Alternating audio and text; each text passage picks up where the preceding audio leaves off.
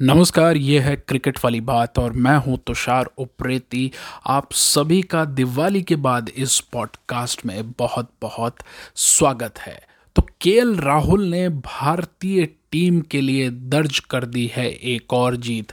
मैं ख़ास तौर से के राहुल का नाम इसलिए मेंशन कर रहा हूँ क्योंकि टी ट्वेंटी दो हज़ार इक्कीस के इस विश्व कप में महज 18 गेंदों पर 50 रन बनाकर सबसे फास्टेस्ट फिफ्टी उन्होंने लगा दी है तो भारत बनाम स्कॉटलैंड के मुकाबले की हम बात कर रहे हैं।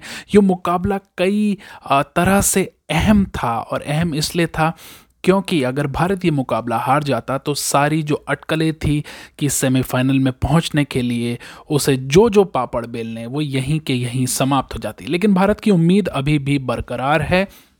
लेकिन सबसे ज़्यादा ज़रूरी जो जो इस मुकाबले में था, वो ये कि भारत एक बड़े मार्जिन से इस मुकाबले को जीते और अपना रन रेट बेहतर कर। रहे और अब स्थिति ये है इस मुकाबले को जीतने के बाद कि भारत का रन रेट उसके इस ग्रुप में पाकिस्तान से भी ज़्यादा है। यानी कि पाकिस्तान की टीम जो अव्वल दर्जे पे है, उससे भी ज़्यादा भारतीय टीम का रन रेट हो गया है। दूसरी एक और अहम बात ये कि भारतीय टीम का इस पावर प्ले के खेल में जो बयासी रन पर दो विकेट उन्होंने गंवाए, वो स्कोर भी सबसे ज़्यादा है। यानी कि इस विश्व कप में उतना स्कोर भी किसी ने नहीं बनाया है पावर प्ले के अंदर।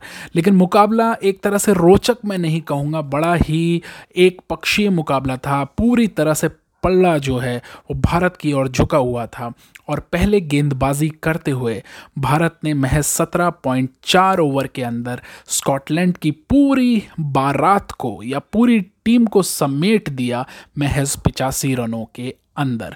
और ये कारनामा करने में सबसे अहम भूमिका निभाई मोहम्मद शमी ने। जैसा कि हम कहते हैं कि मोहम्मद शमी जब गेंदबाजी करने आते हैं तो वो नहीं छोड़ते हैं कोई भी कमी। उनकी घातक गेंदों का कोई भी जवाब नहीं था।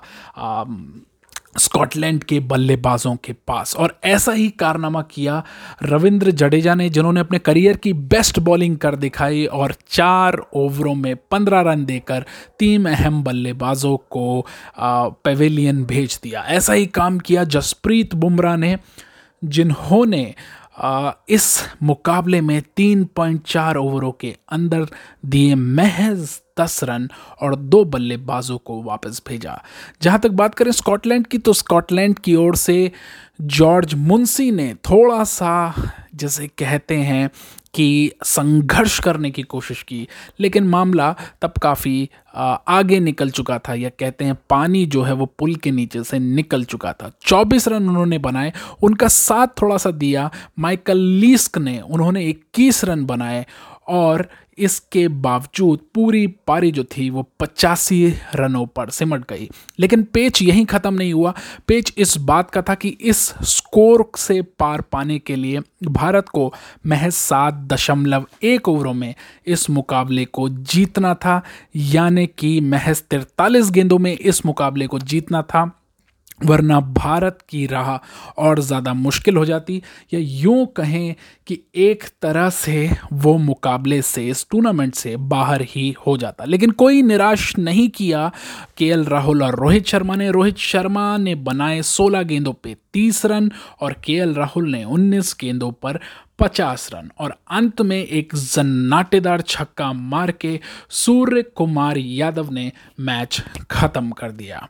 तो इस तरह से जो समीकरण अब बन रहे हैं वो ये कि अगर अफ़गानिस्तान की टीम अपने मुकाबले में न्यूजीलैंड को हरा देती है तो भारत की स्थिति इस विश्व कप में बेहतर होगी और हो सकता है कि रन रेट के जहाँ तक बात की जाए, रन रेट को लेके तो कहीं ना कहीं भारत क्वालिफाई कर सकता है सेमीफाइनल के लिए। अभी भी बहुत से इफ्स एंड बट्स हैं, लेकिन उसके बावजूद ये मुकाबला भारत ने बड़ी ही आसानी से महज छः दशमलव तीन ओवरों में जीत लिया। तो प्रेमचंद की कहावत है कि गिरे हुए वृक्ष पर तो सभी कुठार चलाते हैं। कहने का मतलब ये है कि कमज़ोर पर हर कोई प्रहार करता है। तो भारत ने मैच जीता, लेकिन स्कॉटलैंड की टीम बेहद कमज़ोर थी, लेकिन क्रिकेट में कुछ भी हो सकता है। लेकिन दुबई इंटरनेशनल स्टेडियम में आज किसी तरह का कोई चमत्कार नहीं हुआ स्कॉटलैंड की ओर से। और विराट कोहली के लिए उनका ये जन्मदिन बेहद सौभाग्यशाली साबित हुआ। सबसे पहले तो उन्होंने टॉस जीता और फिर इस मैच को भी जीत लिया। तो यह है क्रिकेट वाली बात।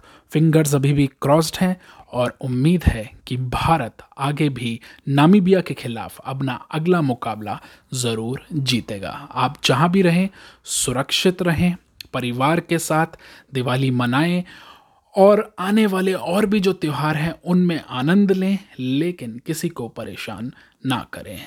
तो मैं हूँ तुषार उपरेती ये है क्रिकेट वाली बात। फ़िलहाल इस पॉडकास्ट में इतना ही। धन्यवाद।